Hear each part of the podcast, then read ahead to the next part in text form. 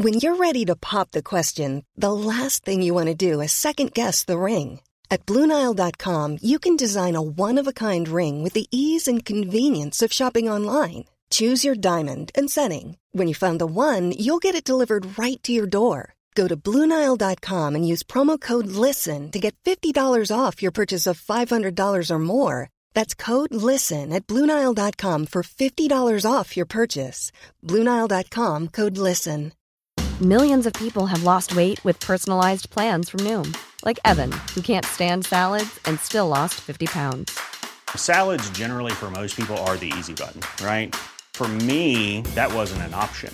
I never really was a salad guy. That's just not who I am. But Noom worked for me. Get your personalized plan today at Noom.com. Real Noom user compensated to provide their story. In four weeks, the typical Noom user can expect to lose one to two pounds per week. Individual results may vary.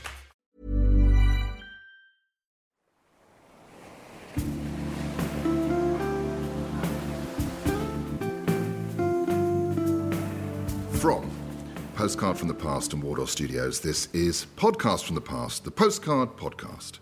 This is the podcast where we engage with colourful little cardboard oblongs for longer and with closer attention than is strictly necessary as we attempt to understand the memories, meanings, and stories held by picture postcards. I'm Tom Jackson, and I'm delighted to say that for this episode we are, as you can probably hear, not in our usual home at Wardour Studios, but we're out and about in the magnificent Turner Contemporary in Margate as guests of the Margate Bookie 2019, the friendly literary festival by the sea. Well, we'll see about that. and we have a live audience that you can probably hear. Just about. And I hope that you will show your appreciation as I introduce our brilliant guests for this episode Karen Shepherdson and Scott Pack.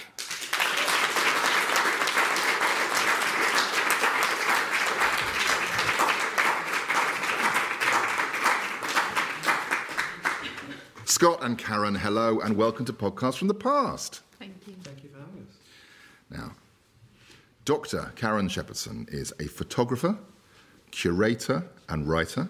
Specifically, uh, she's reader in photography at Canterbury Christchurch University, where she directs SEAS photography, Seas. Seas Seas photography, photography, yes. um, which we're going to hear a bit more about later on.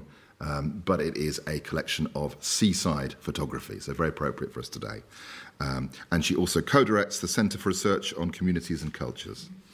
Um, many of you here today uh, will have seen the fruits of Karen's work uh, right here in the Turner Contemporary in the wonderful Seaside photographed uh, exhibition earlier this year uh, that she co curated with Val Williams.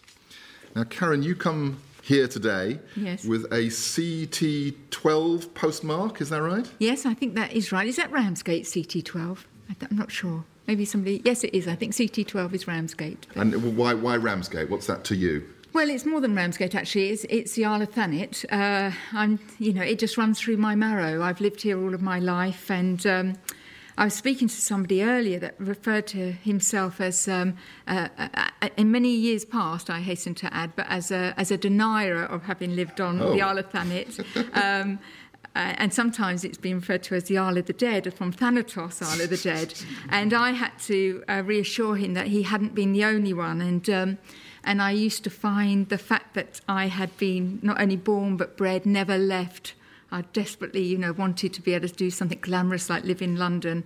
I had felt a a sense of shame, and then I rediscovered my my love of this place, um, you know, through a ver- variety of ways, but really predominantly through telling a lie. I told a lie. I lied about the fact that I had lived elsewhere, and um, and I can't even say that I was very young when I did that. So um, I had to really go and sit in a room and think about why I told such a silly lie, and from that actually I I found a love for So here. now you can celebrate that continuity. I can. Very yes. good. Now, Karen, a very, very important question. Do you still send postcards? Very occasionally, I have a very elderly aunt, and I send postcards to her when I'm away. Otherwise, she worries. So, um, yes, I do. Yes. Good for you. Good for Yes. you. Now, Scott Pack is a big cheese in the publishing world. Um, he's editor at large at Eye and Lightning Books, and he was formerly head buyer at Waterstones. I think actually when I was a junior at Waterstones. So that's hardly seems possible, though. You should be extremely grateful that I've turned up then. Um, and he was a senior editor at HarperCollins as well. Um, and he currently has an editorial role at Unbound. You still do work for them? A little bit. There yeah. we go. Uh, which is a crowd-funded publisher. Uh, and he's co-founder of the Abandoned Bookshop, which is a digital imprint that reissues out-of-print titles as ebooks. It's all accurate so far. Good, good. Tick. Uh, now, books that Scott has edited, published, or otherwise shepherded into publication have been longlisted, shortlisted, and won prizes, including, and I've got a very long list of prizes, but I feel very good saying them uh, Folio Prize, Wellcome Trust Book Prize, uh, DSA Southeast Asian Literary Prize, Gordon Burn Prize, Green Carnation Prize, Bisto Children's Book of the Year, Thurber Prize, Jerwood Fiction Uncovered Prize. So he knows what he's doing. And Scott also has a secret life writing quiz questions on TV shows. Well, it was secret. No, you've, you've absolutely blown it. And Scott is soon going to be sharing his secrets in a new book, Tips from a Publisher, a guide to writing, editing, rewrites, submissions, and more. And Scott, you come to us this afternoon with an SL4 postmark? I do indeed. That's a Slough postcode, which I'm sure will make you all quite jealous. Um, but I would like to point out it's exactly the same postcode as Her Majesty the Queen. Good lord. So I live in Windsor. Windsor has a Slough postcode, and both my house and Windsor Castle are SL4. but the, the rest of the postcode would differ slightly. It's slightly different. I'd never get her post. She probably gets yours. She may well get mine. She could be a little bit shocked if she got some of mine. but yes, occasionally, uh, every now and again, certain residents of Windsor, I'm not going to say the Tory voters, but it would be them, um, try and uh, uh, sort of petition to have a Windsor postcode. They don't like having a Slough postcode because they think Slough's a bit common, you see. Uh, but I, I have great pride in the fact that the Queen has a Slough postcode. So Excellent, very good. Now- SL4 it is. Now, Scott, when did you last send a postcard? I last sent a postcard last week. Good. Tell Yes. me more.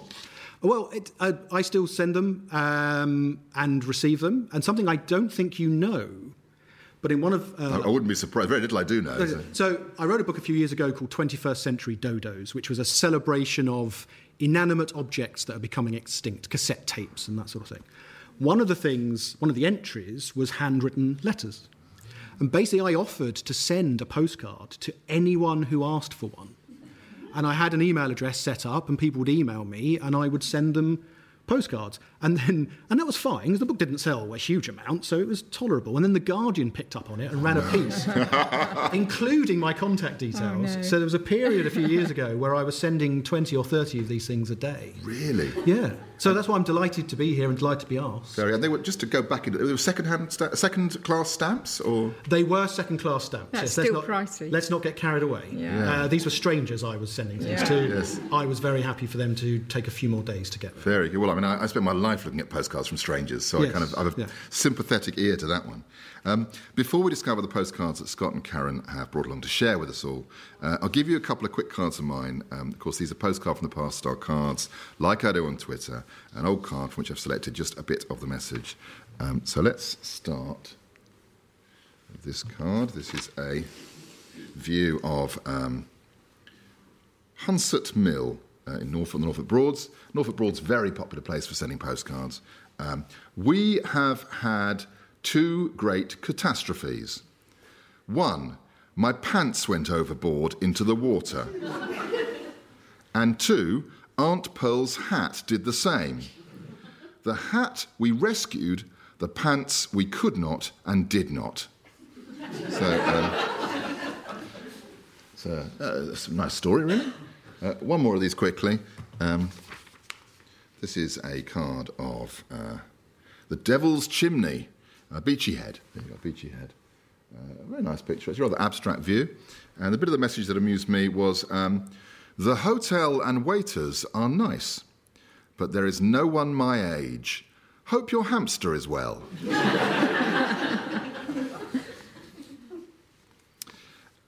now, here in the room, uh, the cards we're discussing are being shown on a screen, hence people's responses. Um, at home, they should be popping up on your device, depending on how you're listening, uh, but you can also go to the show notes uh, on the blog, postcardfromthepast.co.uk, and see that we are not making this up. Now, Scott and Karen, you've been kind enough to come to a gallery today with some postcards of your own. Uh, Karen, let's start with you. Okay, let's do it. Can you tell me about the first card you've brought along? There Oh, it is. right. Oh, that one. okay.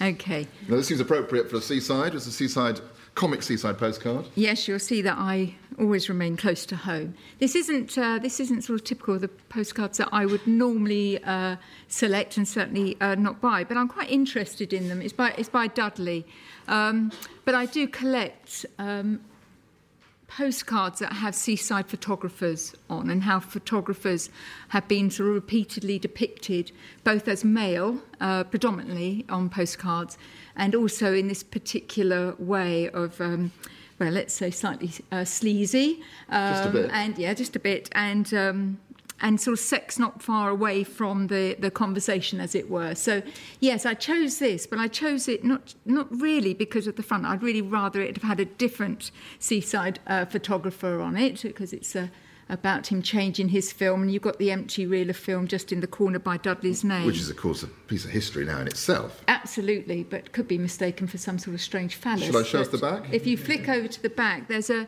there's a um, a story there that kind of links to this notion of the filmmaker or the film film um, being produced, and this is to Mr. and Mrs. Paul Taylor, and I think it's Paul and Re- uh, and it's uh, saying that. Um, well, I think it's Ross, but it could be Rose. I don't know.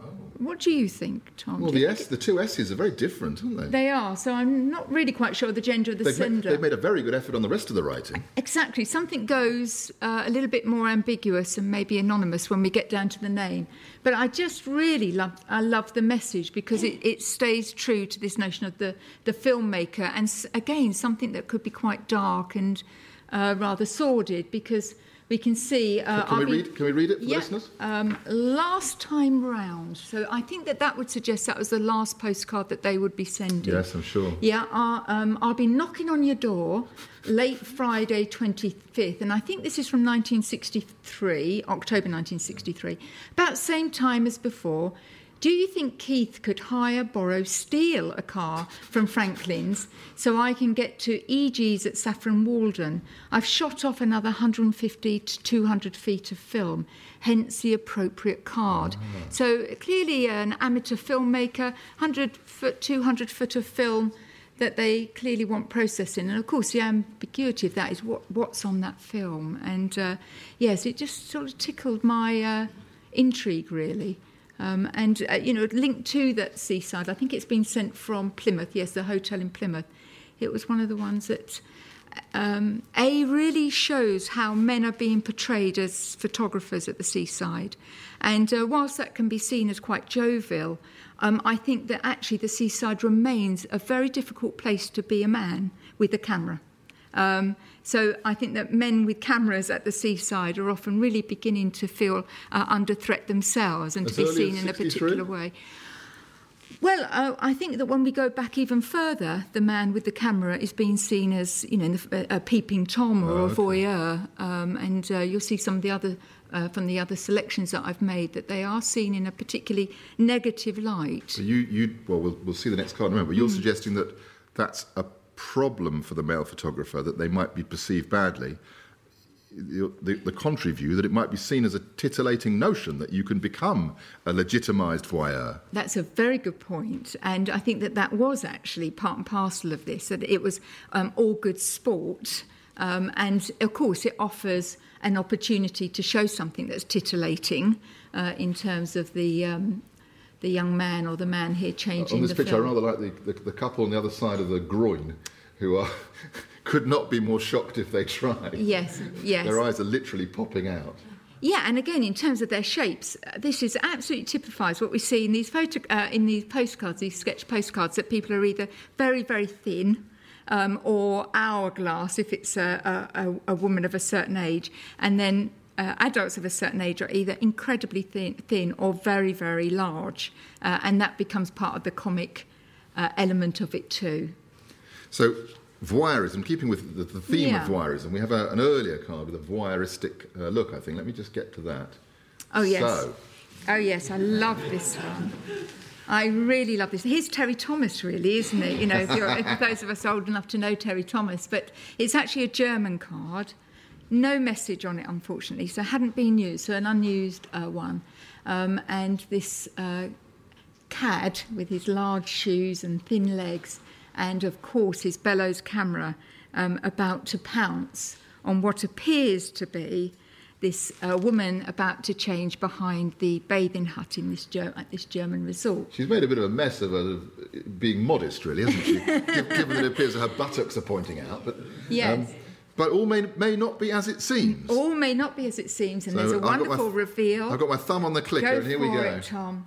And here we have the illusion. So the postcard is what I find as wonderful illusion. In actual fact, from the turn of the century, there's lots of these cards that play with this expectation that you're going to see something. I, I think at the time we would be referring to it as be- somewhat saucy. Certainly. Yes, certainly. Uh, and then, of course, we are frustrated by or find comic the um, the reveal or the revelation. And that- Imagine the bitter disappointment. great disappointment. You receive this card, you see the buttocks, this is my moment. and then And then we uh, get this reader, this the thinker, the the thinker in.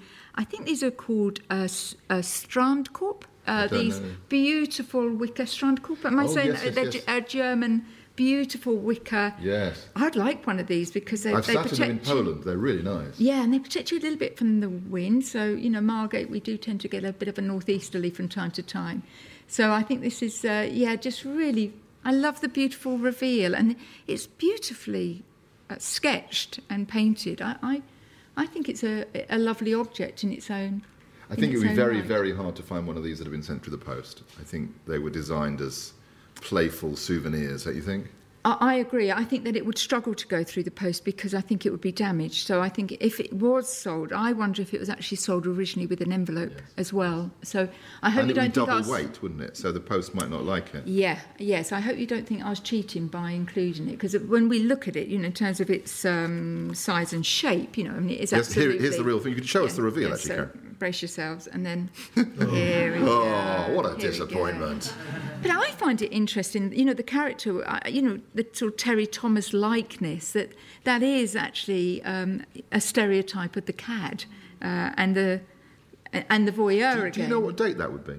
Well, I think it's difficult to tell. I think it's probably um, 1920s, maybe maybe 1930s. But I think pre Second World War, I would Yes, imagine, Yes. And it's definitely German. And definitely German. Yeah, yeah. Very good. Now, um, we, we got you here, Karen. So tell us a bit about. Your, these are not photographs, but your interest in seaside photography with seas. What do, what, what do you do there? What's it all about? How does that happen? Well, it's an absolute joy. I can tell you that's the favourite bit of my job. As an academic these days, you, you, you inevitably you wear many hats. But one of the hats I wear is a director of Seas Photography, the Southeast Archive of Seaside Photography.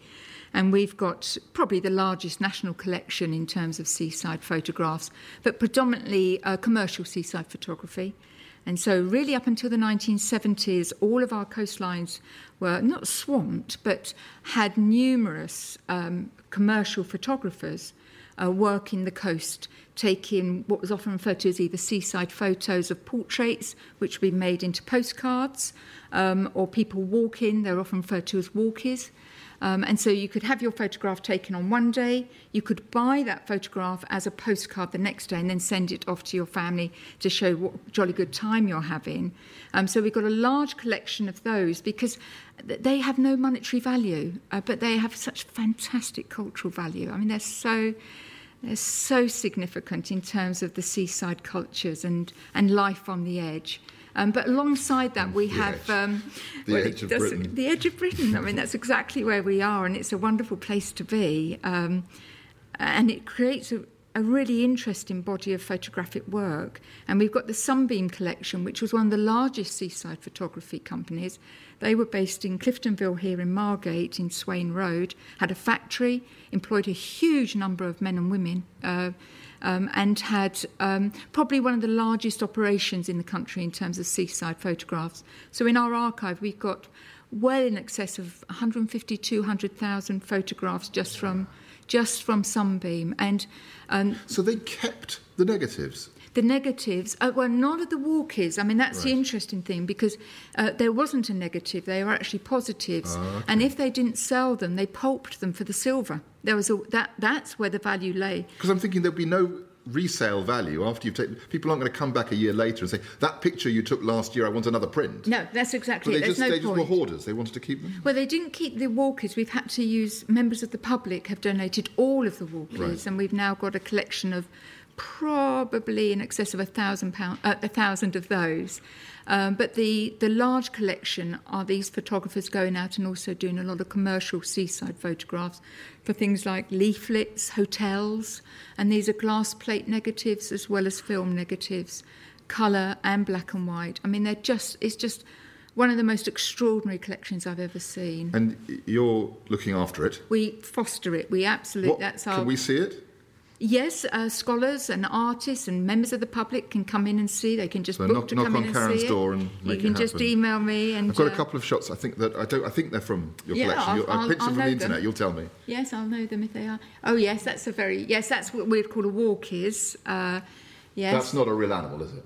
Uh, no, that was actually unfortunately referred to as the silly cow, but these are called props.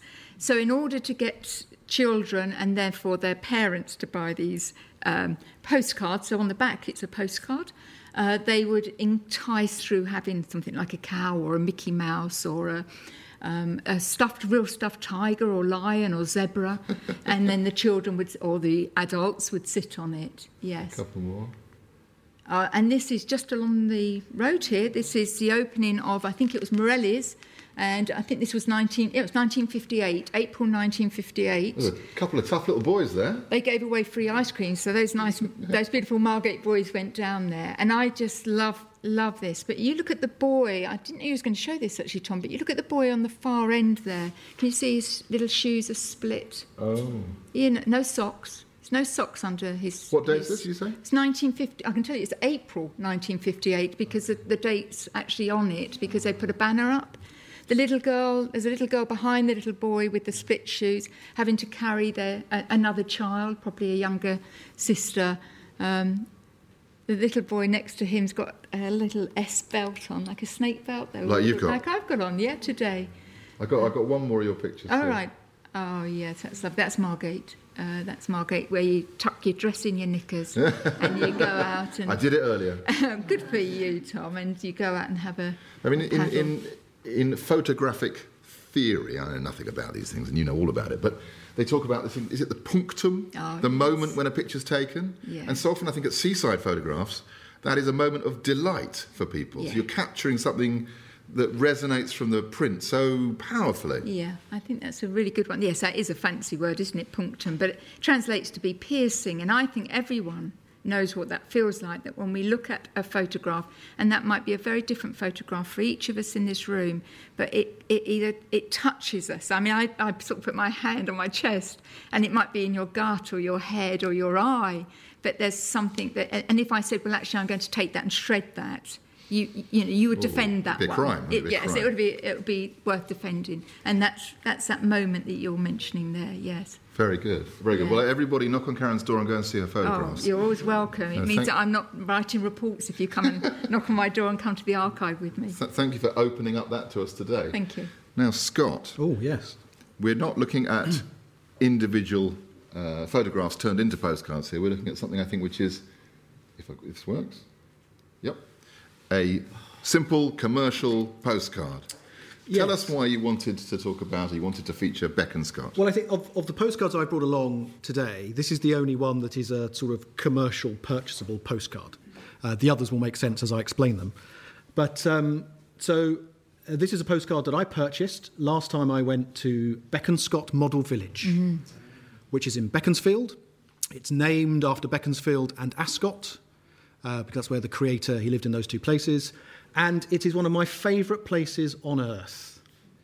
It's one of my happy places, and why? I think You tell me why. well, I th- so I just last week I turned 49. I realise the people in the audience may find that hard to believe, but it is indeed true. Poor old soul. Uh, it's terrible, isn't it? But that means I grew up in the 70s which meant that I grew up with uh, children's television, including Trumpton, Camberwick Green, and Chigley, ingrained on my mind. And for those of you who don't know, they were sort of stop motion model animations uh, set in villages. And I think that's ingrained in my head, the whole model village thing. Uh, I live in Windsor, which is fairly close to Bekonscot, and uh, we've taken our kids there numerous times over the years. And this last occasion was actually uh, with my daughter, and I think it was around her 17th birthday. As old as that, Yeah, to we- because it was like, what do you want to do? I want to go to Bekonscot because we all have that nostalgia, and it was wonderful to see that the nostalgia I have for Windy Miller and uh, you know Pugh Pugh, Bar- Barney McGrew, and all that sort of stuff. It's sort of carried on through through her, and uh, Bekonscot is amazing. It was created in the 1920s, the oldest model village in the world, the very first one and it was created by a guy called Roland Callingham, I think. And it was a pri- it was something he did in his own garden for friends. He was an accountant, quite a successful accountant because he had his staff build this for him. Yeah, I don't know how, Uh, they, how, how they would have felt about that. Well, I don't I got know. some overtime this weekend. Exactly. Are you Um, doing the books? No, I'm building a model village. So, and it's still there, but now it's open to the public. He died many years ago. Um, it's got a fully operational model railway that goes through and lots of different stations. Um, the shops all have puns for the owners' names. And there's another delightful thing, about something I find delightful about it, is when you get to the end, so there's a route you follow. And when the kids were sort of two or three, it took hours, this route. Now it takes like 20 minutes or something, but it's fine. But at the end, there's a little sign which just restores my faith in humanity. And it just says, please feel free to go round again. Oh, very good. It doesn't make much to cheer me up, but you know, I just think that's just a, a lovely thing. Nowadays, it raises money for charity, um, and it has also featured in an episode of Midsomer Murders Really? and in an Enid Blyton story. Enid Yes. Blyton used to live nearby, and they actually have a replica of her house. Oh, very good. And there's a car in the driveway. I don't know if anyone in the audience wants to guess whose car it is. Noddy, absolutely, yeah. so, and there's also uh, there's a streaker on the football pitch. There is a thatched cottage that catches fire, and then the fire engine puts it out. It's a wonderful place, and I just think increasingly we live in quite cynical times. And you know, that's just the way of the world. I'm a cynic myself, so I can't really complain too much. But there's this, this little place, 20 minute drive from my house, uh, and it's retained, it's, it's ke- been kept in the 1930s. The decision was made some time ago.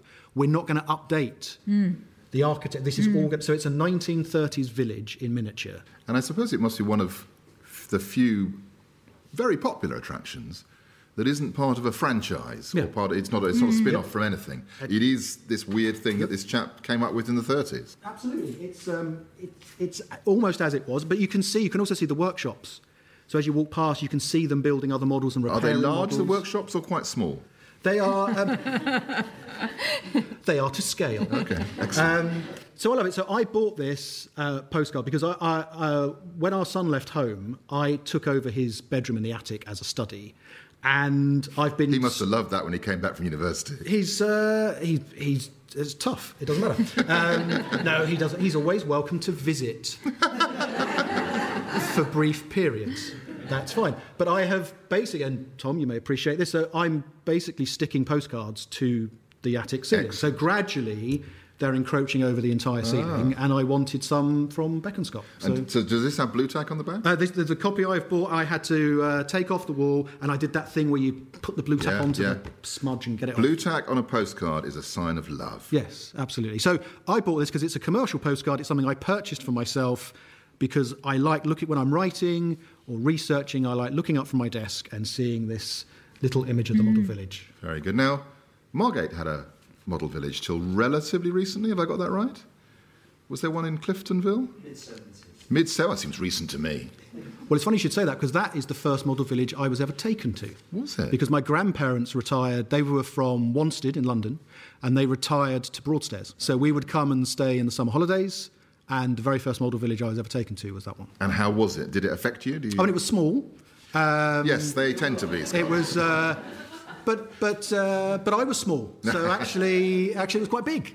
Um, I don't remember that much about it, except there was a sign, if I remember correctly, and people who have been there, it said, "Pull this lever to see a water otter." Uh, and you pull the lever, and a kettle comes. Water otter, you see. seaside humour. Yeah. So, um, so yeah, I remember that, and I that would have been I would have been maybe six or seven when I was coming. And just one more question about uh, model villages, because I am rather interested in model villages. Does Bekonscot have a model village within the model village? Um, no, uh, but go, uh, we holiday every year on the Isle of Wight, and Godshill Model Village is actually a model of Godshill, and there is a point where you can stand in Godshill Model Village, looking at the Church of Godshill. Glance down and see the model village church of Godshill, and glance down to see the model village within. They've got five. You see a model village within a model village within a model village, one model village, and then, of course at that point your brain explodes. But you know that sort of you know what's it cost to get in? Five pounds. Don't take drugs, kids. Go to go to Godshill Model Village. Stand where the churches all align, and your mind will expand. Brilliant, brilliant. Well, thank you for inviting us into this mise en abîme, as I believe it's called. Oh, very nice. Inside, inside, inside. Um, now, in the, in the same way that Karen finds herself drawn to postcards of uh, photography, uh, I find myself occasionally drawn to postcards of postcards. Um, so there's just a couple of these. Now there's a reason for this, which I'll come to. I picked these up recently, and they I thought they were really pretty and nice, and sort of happy. The idea that sending a postcard was a happy thing, which is something I believe in. Um, I don't know how old they are because they're definitely old-fashioned outfits, uh, even for. They're probably pre-First World War, I think. Um, and the last one, this is from us.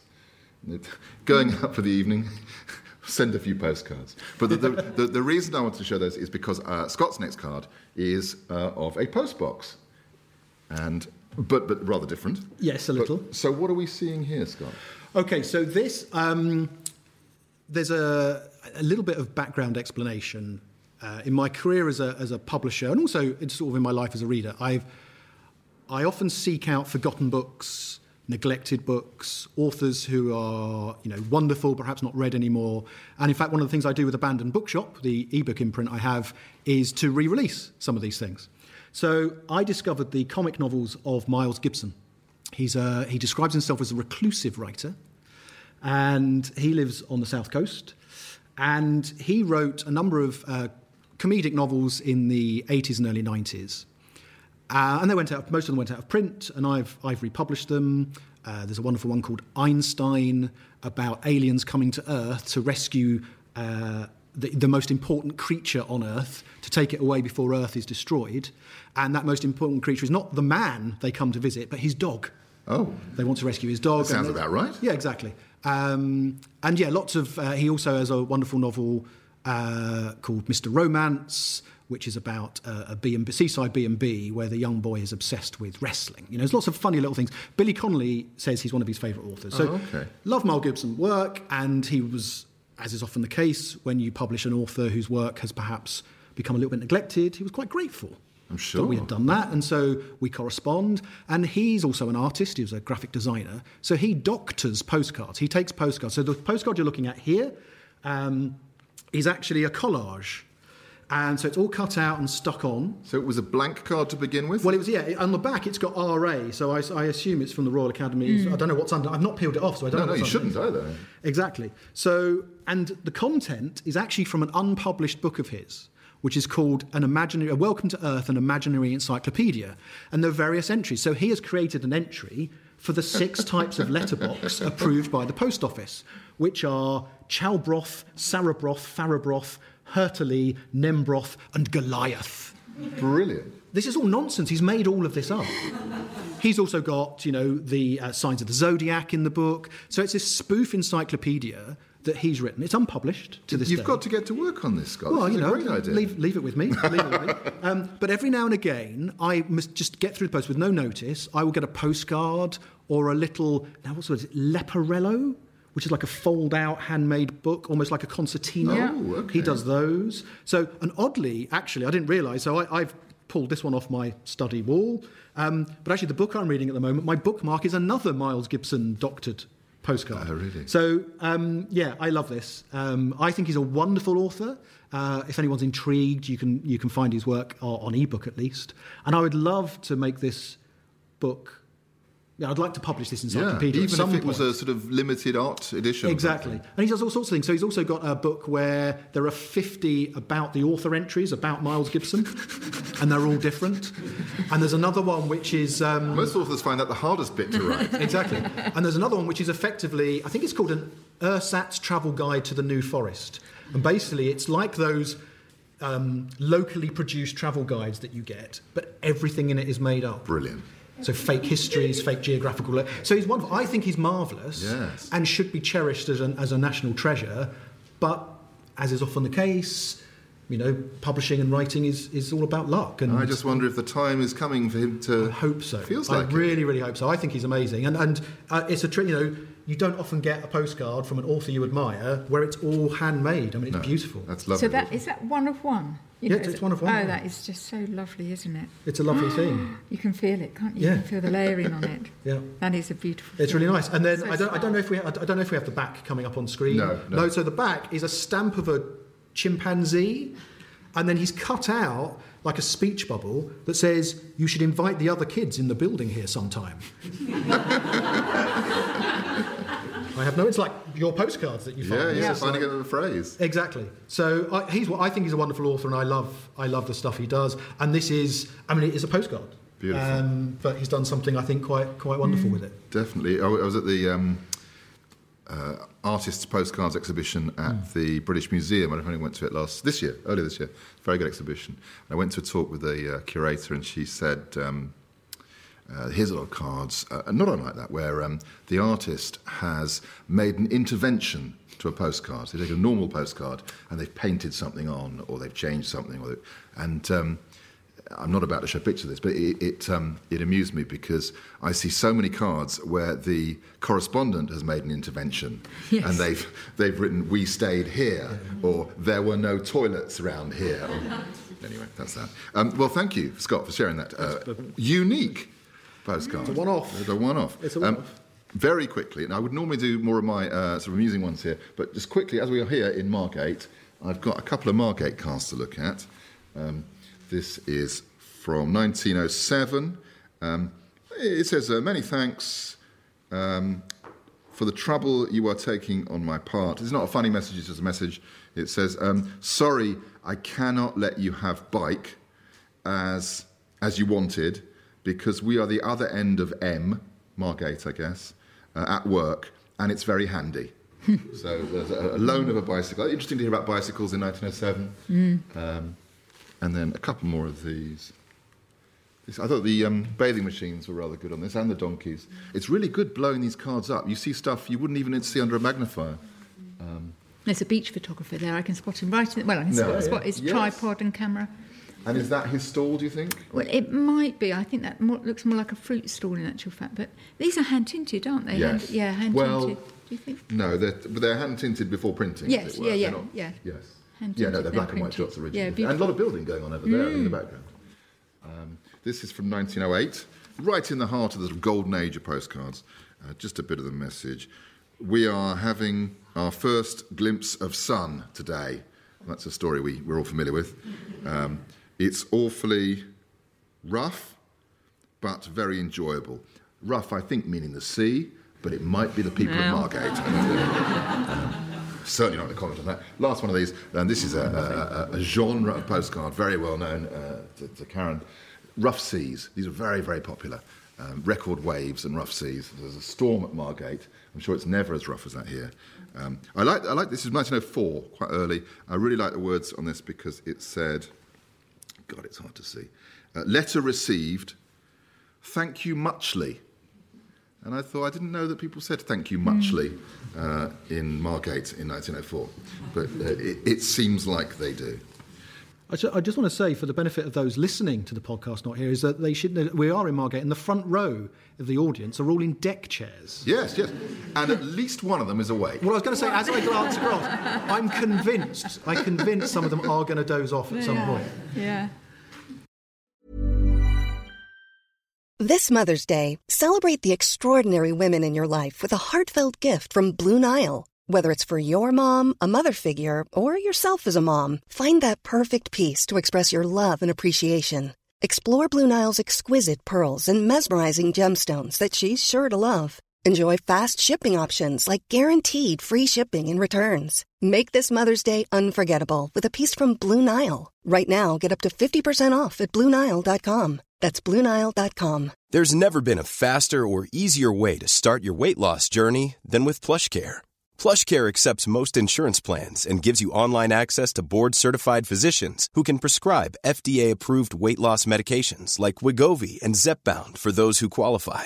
Take charge of your health and speak with a board-certified physician about a weight loss plan that's right for you. Get started today at plushcare.com slash weight loss. That's plushcare.com slash weight loss. plushcare.com slash weight loss. Hey, it's Paige DeSorbo from Giggly Squad. High quality fashion without the price tag. Say hello to Quince.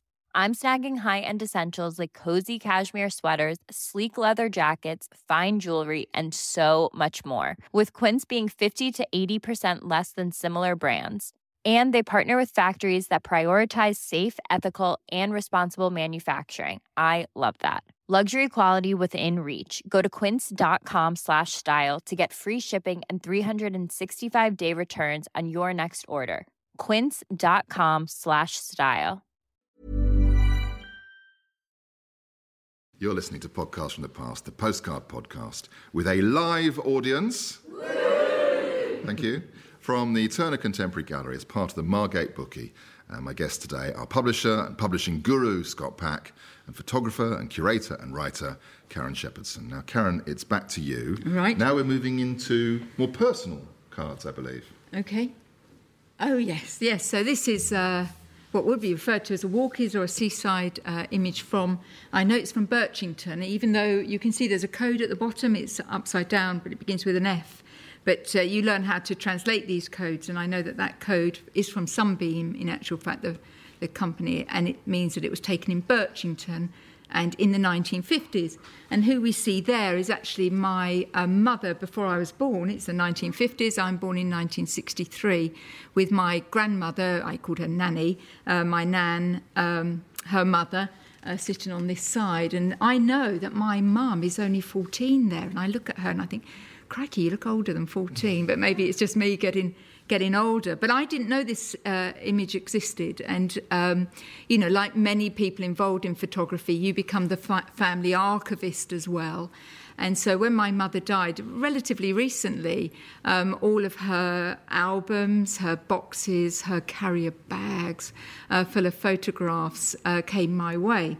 And um, as many of us do when we start to, you know, go through that process of grief, uh, I had a sort of natural instinct to go to the photographs of my my mum, and I came across this image, and um, probably uh, the archive had been going for about four or five years by this time, and we'd had numerous community collection days where people had brought in their photographs, just like these, these postcard photographs.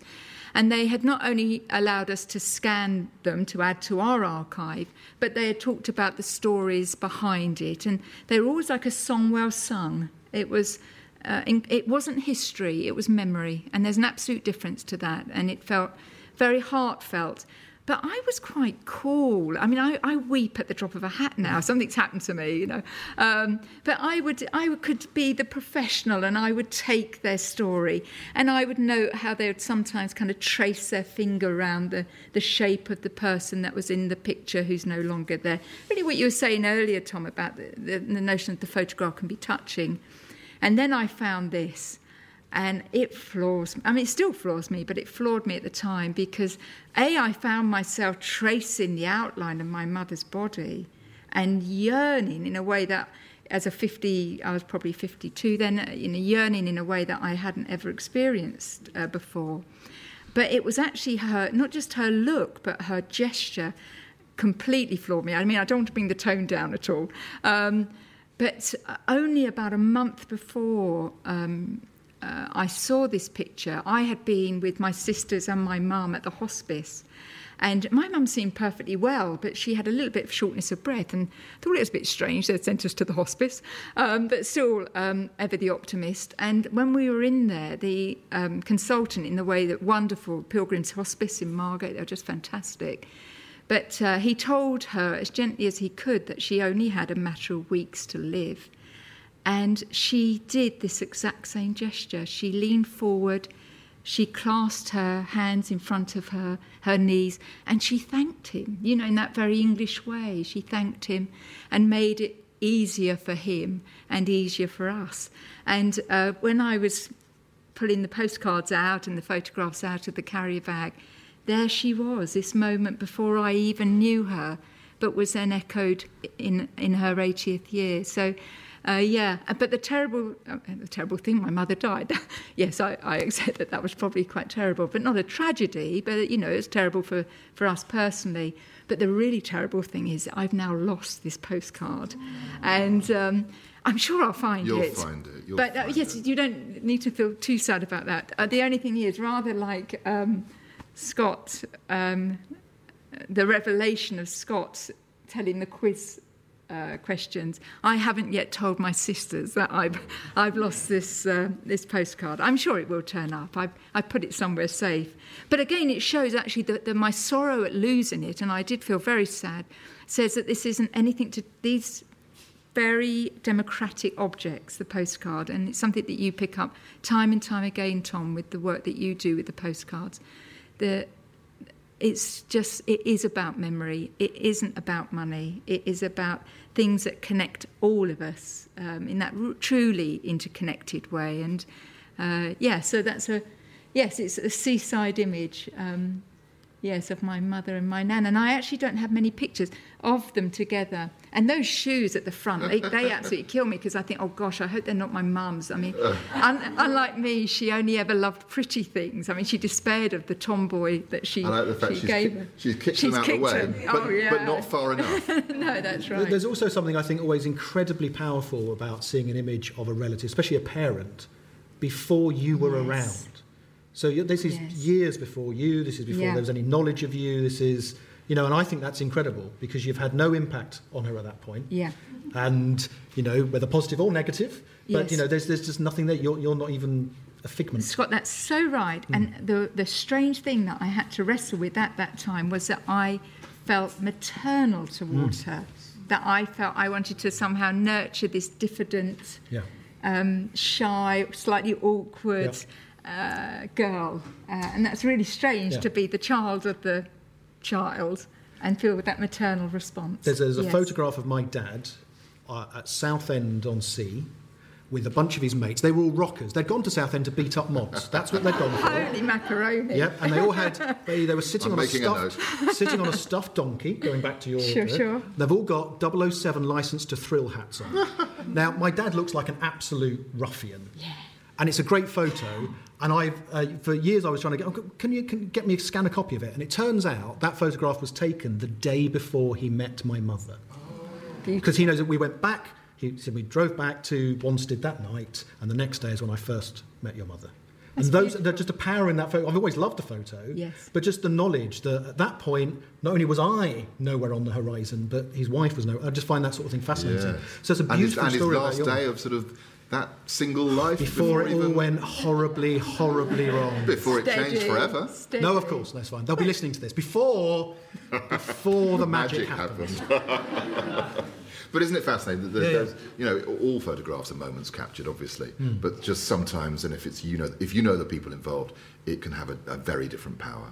There's, uh, there's an author called Dan Rhodes uh, who has a photograph of the first moment he ever met his wife because it was at a book signing, and the photograph of his is him glancing up to sort of say, "What shall I write in your book?"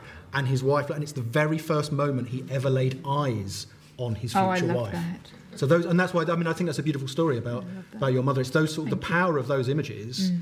It's just half of it's in the knowledge of what was to come. What's to Yeah. come? It's our narrative history, Yeah. actually, isn't it? Or Yeah, memory. Yes. Absolutely. And, th- and that's why all the postcards I put up are nothing to do with me, so that I don't have any of those emotional roller coasters. And Am I can allowed to ask you a ironic question? Distance. Am I allowed to ask you a question? Yes, Tom? of course. In all this sharing of the postcards, has, has anyone ever got in touch to say that's my postcard? postcard? Uh, a few people have, but they're always wrong. um, I tend to find people are. Yes, Yeah. well, but because because I sort of decontextualize the messages. Yeah, yeah. People say, "Oh, that's just like my uncle this," or "I'm sure that was me at that disco in Ramsgate," or whatever it was, and um, then they're wrong. They're always wrong. The, there are millions and millions and millions of these cards out there, and the chance of it being the right person is so remote. I have the closest I've got. I don't really look at the addresses very much because that's not my project. But I have seen the address of the daughter of one of my school teachers because they, they live very close to the school, and I recognise a very unusual surname. But that's the closest I've got. Um, but I'm kind of. There are people who do fantastic. There's a woman at the. Um, there's an academic at University of Lancaster who takes um, Edwardian postcards and tries to trace the families and the places and, and make the connections and bio- get the biographies of the people involved, um, which is a crazy thing to do when you think there are millions of those cards. Um, but I, I go the other way. I quite like to see what universal things we can find from the specific things people have said.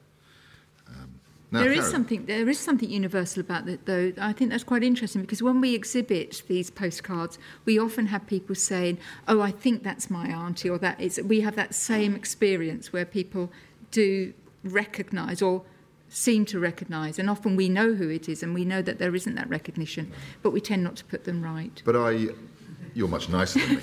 but, um, yeah, yeah, no, absolutely, absolutely. Look, Karen, you've got another card for us. Oh, which I think we're, we're sort of on the subject of the flip side of the voyeurism, perhaps now. Oh, I love this one.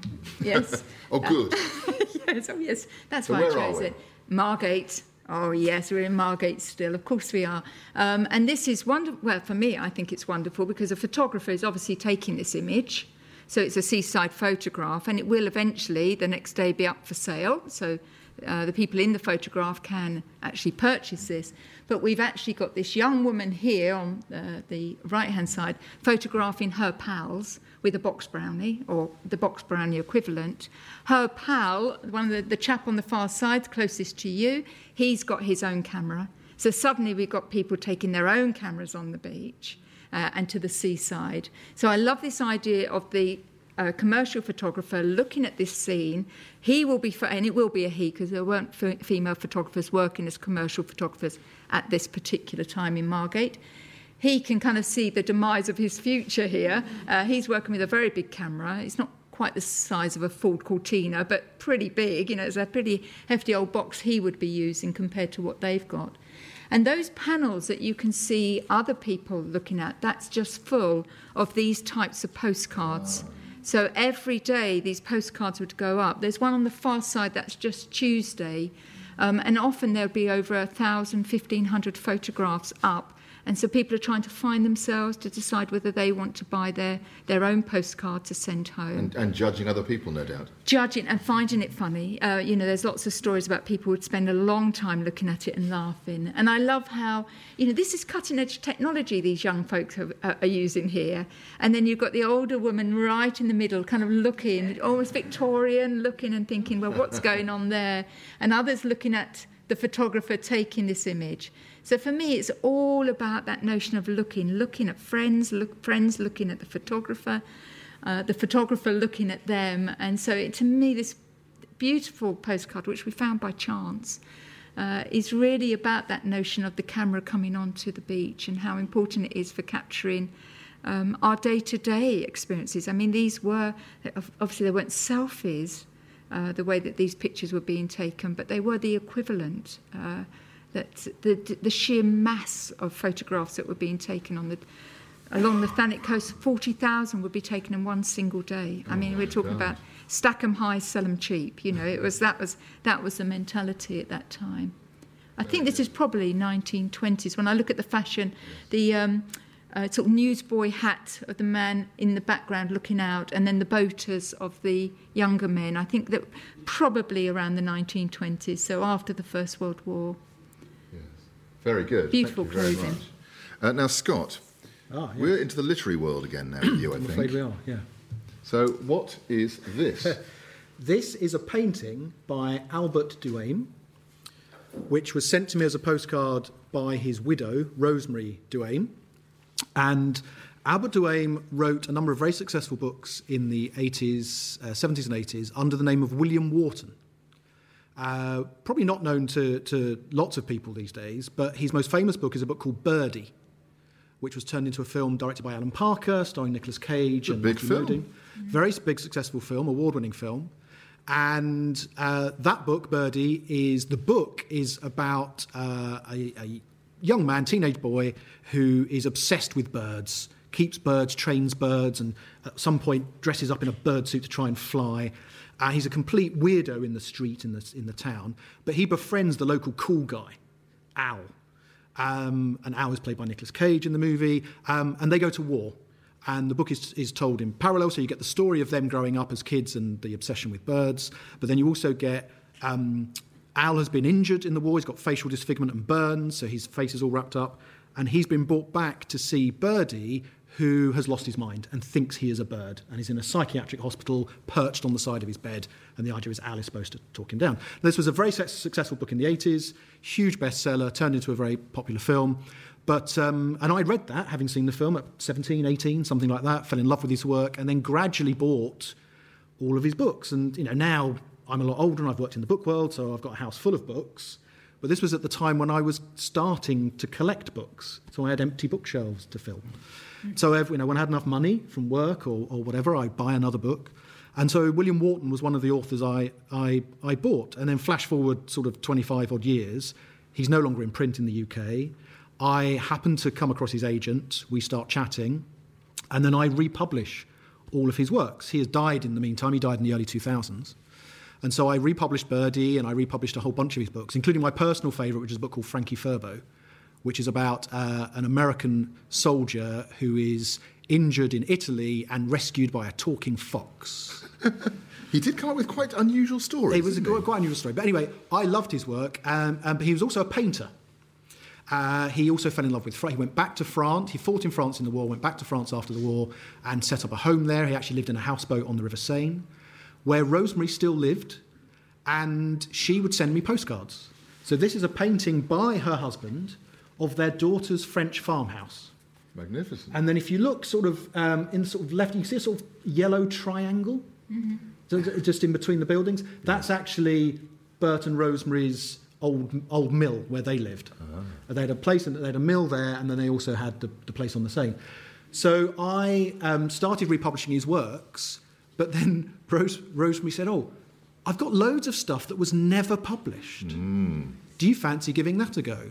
So if I'm if I'm right, I think this is the postcard she sent. We've got the, the flip side of this. So yeah, so dear Scott, I'm enclosing the Wall Street Journal's review of Shrapnel. And Shrapnel was actually his wartime memoir. And he'd never written, he'd written fiction about the war, but when you read Shrapnel, you find out how much of that fiction was based on, on truth. Ah, okay. Um, um, so yeah. Um, and then this is another postcard. She obviously had a few of these knocking around. I mean, she must have had a pile of these.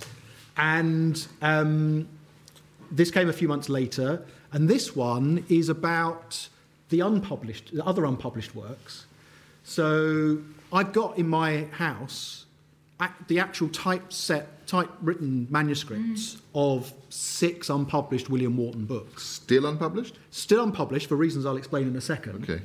And, and you see halfway down, she says, I'm re- in, uh, in rereading Worth Trying, I found much good, uh, but Run, Run, Run is unfocused. Uh, so firstly, it's lovely that she, she's looking at it with a critical eye. Mm. Worth Trying is a sequel to Birdie, Oh. which has never been published, and as far as I'm aware, has been read by three or four people on the planet. Wow. And the other thing is, I don't know if anyone here has read Birdie or is familiar with Birdie, but the opening page of the sequel completely changes the meaning of Birdie. Wow. I won't tell you how, but it makes you, it just completely changes the whole meaning of that first book. It's remarkable. And you've still got the manuscript for that? I've still got the manuscript. Basically, what happened was. You've got a lot of work ahead of you, Scott. Well, you'd think so, but uh, his children, who are now in their 60s, late 60s themselves, uh, decided, you know what, we might, we, we're going to do something with these them, themselves. And that's their right, and I'm very happy for them to do so. They haven't done it yet. yeah, well, that's the problem with groups of children deciding to do things. Exactly. But yeah, so um, these postcards are very dear to me because I, I never met Rosemary, um, but we corresponded for two or three years, all about her husband's work, and she would sp- she would still she still lived. I mean, she was well into her eighties. She still lived in the houseboat on the Seine that he built. That's a life. It's incredible. And she did, she spent the summer there. And then she spent the winter in LA, of course. Because, you know, you're not going to spend the winter on the Seine. So, yeah, they, um, just this brief, uh, only two or three years we corresponded while I was publishing his works. Um, but, you know, they mean quite, and I've got probably a dozen or so of these. Uh, some of them are different paintings that, that Bert did. Um, and when we published Shrapnel in the UK, his son came over, was interviewed on Radio 4, and, you know, talked, it was reviewed at, like Wall Street Journal, as it says there. Um, remarkable and a, a very a fascinating man uh, who wrote about all sorts of things. Slightly sobering as well, the idea of how big an author can be and then fall out of print and, and be slightly forgotten. Yeah, I mean, it's, it's, it's the fault of the publishing industry. We publish far too many books. There isn't a bookshop in the world that could hold all the books that are published in one year. And when you think about the books that every bookshop should have, you know, if you walk into a bookshop and they don't have To Kill a Mockingbird, it's, you don't think it's a very good bookshop. So you, there's all this stock you've got to have. Then you've got all the stuff All the you'd like stuff. to have, and then you've got all the and already you've run out of room. So if if you write a book and it stays in bookshops for a year or two, you've actually you're well above average. I feel good about this now. Yeah, there you go. That's it. Well, that's, Absolutely. that's amazing. Look, um, we're, we're we're running a bit out of time. Thank you both so much for sharing these um, little Proustian oblongs um, that sent us rushing towards these stories and observations and ideas and emotions. Um, and, uh, and sharing them also with the audience here in Margate and, and the, uh, the audience at home. Uh, quick reminder images of all of these uh, cards are going to be on the website, postcardfromthepast.co.uk, including a couple quick ones from me, just end things off. Um, Torremolinos, don't know if anyone here's ever been to Torremolinos. The message here reads The talent around the bars is looking good, but I haven't been to any log cabins yet. I don't quite know what the log cabins were, but um, we can probably imagine. And then one last one at Margate for you. You've probably seen one of these, the Lazy Gram. These were produced by Butlins, and um, they are always funny. These multiple choice ones. Um, you know, I miss you, miss the folks, miss the home. I need sympathy, aspirins. Anyway, um, now we always end the program with one of these. So I've got one last card for you both to have a look at, uh, Karen and Scott. And there's an image of it on the screen. um, I don't know if you can describe it for the listener at home. Should I go for it? Go for it. Beautiful Blackpool with the uh, tower on the third, so beautifully, beautifully composed. I think again it might be hand tinted before it's been I'd thought printed, so. but we've also I've probably got the best person in Britain to describe a picture of the seaside, actually. But it's a beautiful. It's a beaut. It's actually a really beautiful card. I, I wouldn't like to date it with those little kiosks on there, but of course there's this rather mysterious hole in the middle. Yes. So what is that about? Well, it, and as, as, you- as you can see, it's a Mm-hmm. record on a postcard. It's a musical postcard. um, and um, my esteemed colleagues from Wardour Studios have taken the liberty of putting it onto something more digital. And I think if we're very good, they can play it for us. Wonderful, thrilling. Loving just to keep my baby happy. It takes a whole lot of kissing. Isn't that what you expect to hear from Blackpool Tower? Takes a whole lot of loving just to keep my baby happy. This might have been what your dad would have been listening to when he was going to cause trouble at the seaside. Possibly. There's, I mean, there's a lot less organ in this than I was expecting. Oh, well, yes. I think it, I think it's earlier than your dad, actually. I, I always say the same thing when we play one of these. It's not bad for a piece of cardboard. I think it's pretty high tech. Fantastic. A I mean, the- Vista sound. Vista sound, that- sound. that's the best. Beautiful. Well, as Blackpool Tower spins round at 45 RPM, taking with it the ballroom, the circus, and mountains of soggy chips, that's it for this time on Podcast from the Past. I'd very much like to thank the organisers of this terrific event, my first class guests for sharing the postcards from their pasts, Scott Pack and Karen Shepherdson. And thank you both, and thank you, the audience here at the Margate Bookie. And thank you for listening. Bye for now.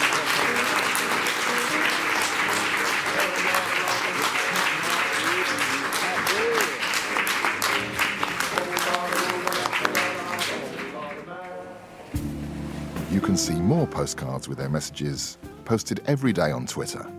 Do follow me at Past Postcard. And you can buy the book, Postcard from the Past, by me, Tom Jackson, at Amazon and all good booksellers. And if you're looking for podcast production, check out wardourstudios.co.uk.